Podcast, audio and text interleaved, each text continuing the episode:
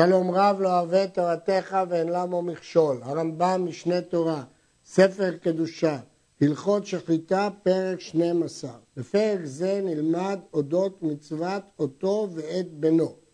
נאמר בתורה, ושור עושה אותו ואת בנו לא תשחטו ביום אחד. בפרק זה נלמד את פירוט ההלכות של מצווה זו. השוחט אותו ואת בנו ביום אחד, הבשר מותר באכילה, והשוחט לוקה, שנאמר אותו ואת בנו לא תשחטו ביום אחד, ואינו לוקה על שחיטת האחרון, לפיכך אם שחט אחד משניהם ובא חברו ושחט את השני, חברו לוקה. מי ששחט את השני, בין אם זה יהיה האם, בין אם זה יהיה הבן, הוא זה שלוקה, השני, ולא הראשון, כי הראשון לא עבר עדיין עבירה, השני עבר את העבירה. אבל הוא לוקה, אבל הבשר מותר באכילה. יש אחרונים שפסקו בעקבות דברי ראשונים מסוימים, שקונסים אותו באותו יום את זה ששחט את השני. אבל הרמב"ם לא סובר כך, וסובר שאין פה קנס, אלא הבשר מותר באכילה. איסור אותו ואת בנו, נוהג בכל מקום, זה לא מצווה שתלויה בארץ, ובכל זמן, בין בזמן הבית בין שלא בזמן הבית. בחולין ובמוקדשים, גם בקורבנות, יש דין אותו ואת בנו.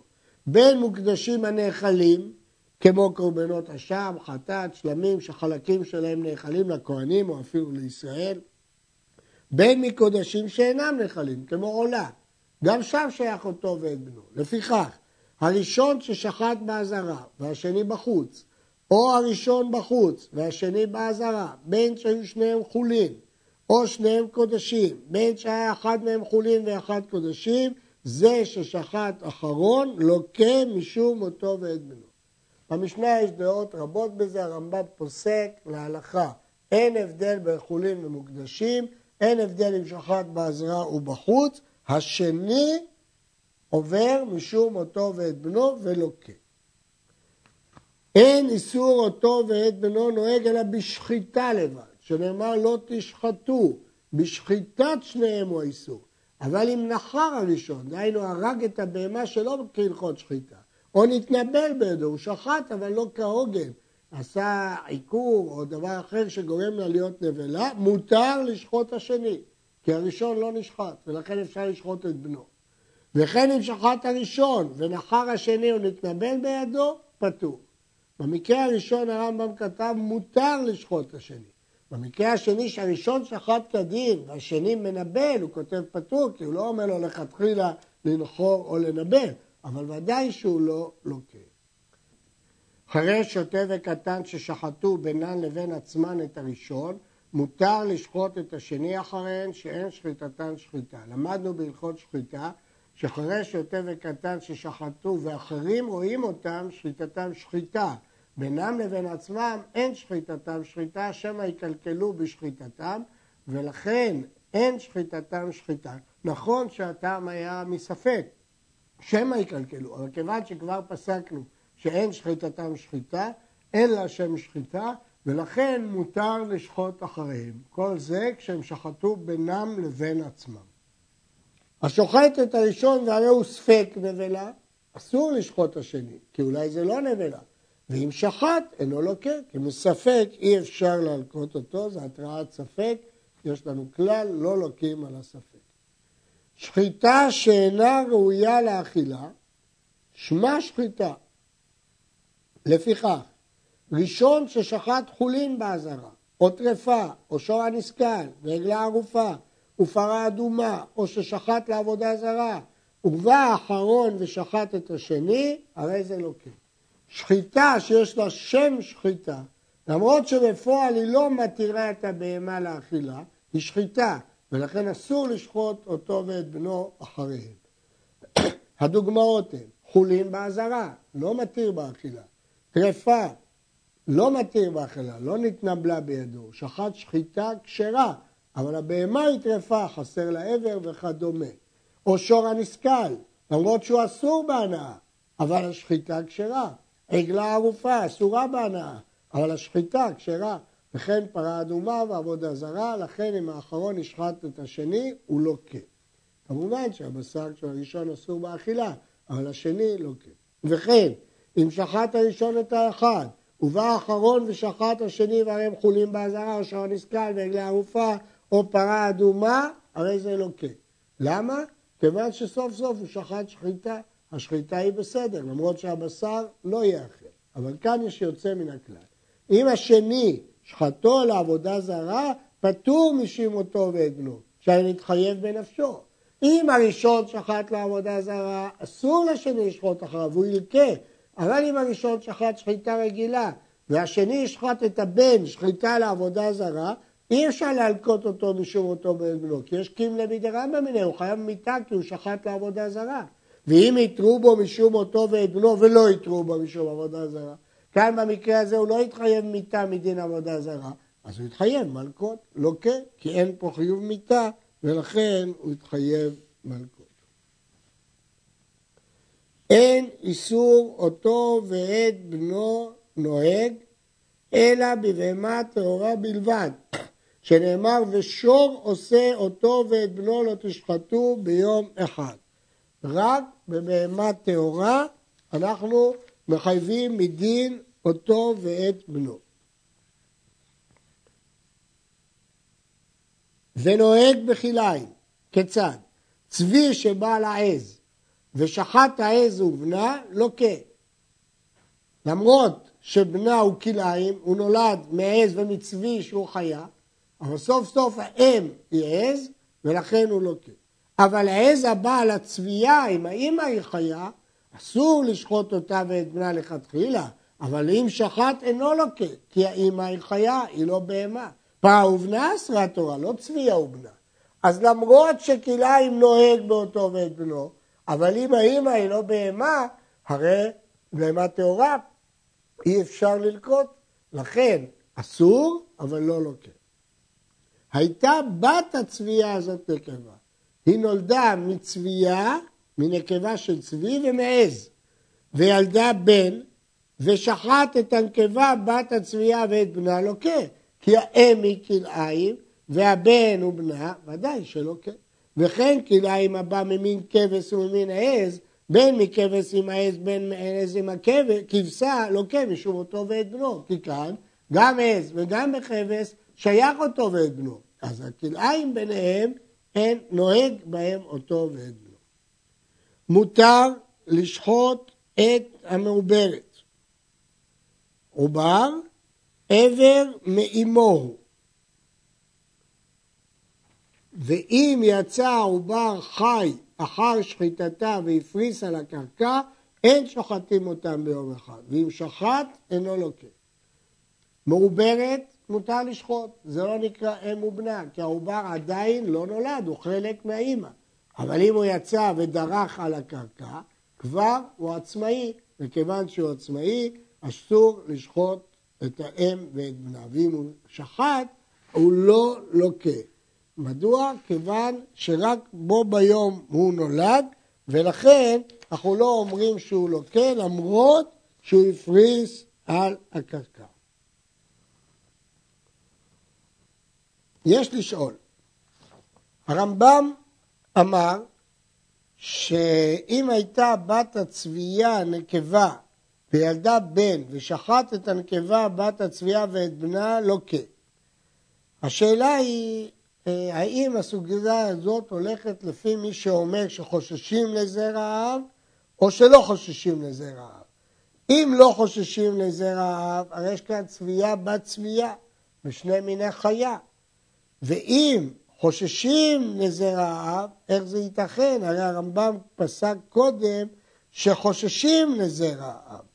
ולכן אה, יש דיון גדול בהלכה הזאת, אבל אה, מי שרוצה יעיין בראשונים ובאחרונים.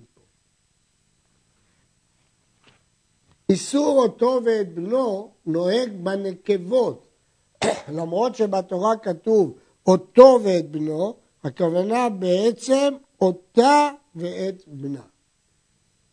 כי אז זה בנה ודאי. האב, אנחנו לא יודעים אם זה האב, מי הוא האב. אבל אם נודע שזהו אבי ודאי, אם הוא נמצא אצלו בדיר והוא יודע מי האבא שעיבר את הנקבה, נוהג. אין שוחטים שניהם ביום אחד. ואם שחט, אינו לוקח. שהדבר ספק אם נוהג בזכרים או אינו נוהג. בנקבות, ודאי שהוא נוהג. בזכרים, ראשית, אנחנו לא בטוחים בכלל שהוא האב, ולכן אין איסור. אבל אם היינו ודאים שהוא האב, כאן יש איסור, אבל אין מלקות כי הדבר ספק. השוחט את הפרה ואחר כך שחט את שני בניה, לוקה שתי מלכויות, כי בכל שחיטת בן זה אותו ואת בנו. שחט שני בניה ואחר כך שחטה, לוקה אחת, כי זה מעשה אחת. רק עכשיו הוא חייב מיתין אותו ואת בנו על שני הבנים, לכן זה מלכות אחד על מעשה אחד. שחטה ואת ביתה ואת בן ביתה, לוקה שתיים. כי כשהוא שחט אותה ואת ביתה, ואת ביתה ואין בית ביתה, זה שני מעשים של אותו ואת בנו. לוקה שתיים. אבל אם שחטה את הסבתא ואת בן ביתה, ואחר כך שחט את הבת, אז בבת אחת עכשיו נתבצעו שני איסורים של אותו ואת בנו במעשה אחד, לוקה אחת, בין הוא, בין אחר. יש בזה מחלוקת תנאים במשנה, על כך פוסק הרמב"ם שלוקה רק אחת. שניים שלקחו שתי בהמות, זה האם וזה הבת.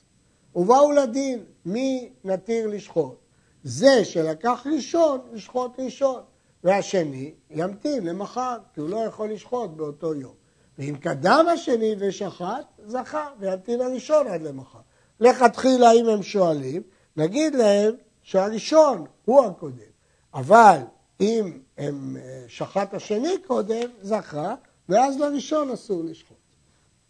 בארבעה פרקים בשנה, המוכר בהמה לחברו, צריך להודיעו ולומר לו כבר מכרתי אמה או בתה לאחר שישחטנה.